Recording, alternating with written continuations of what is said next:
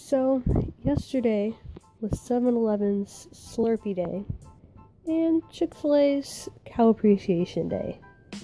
So, I was at 7 Eleven sitting in the car in the parking lot with my Coke Icy, um, getting all my cow socks to go to Chick fil A and get a free chicken nuggets.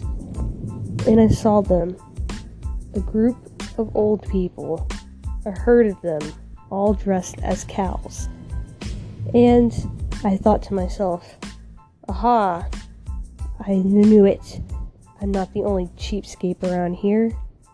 So I proceeded to roll down my window, stick out my cowsock laden foot, and cry to them, Moo!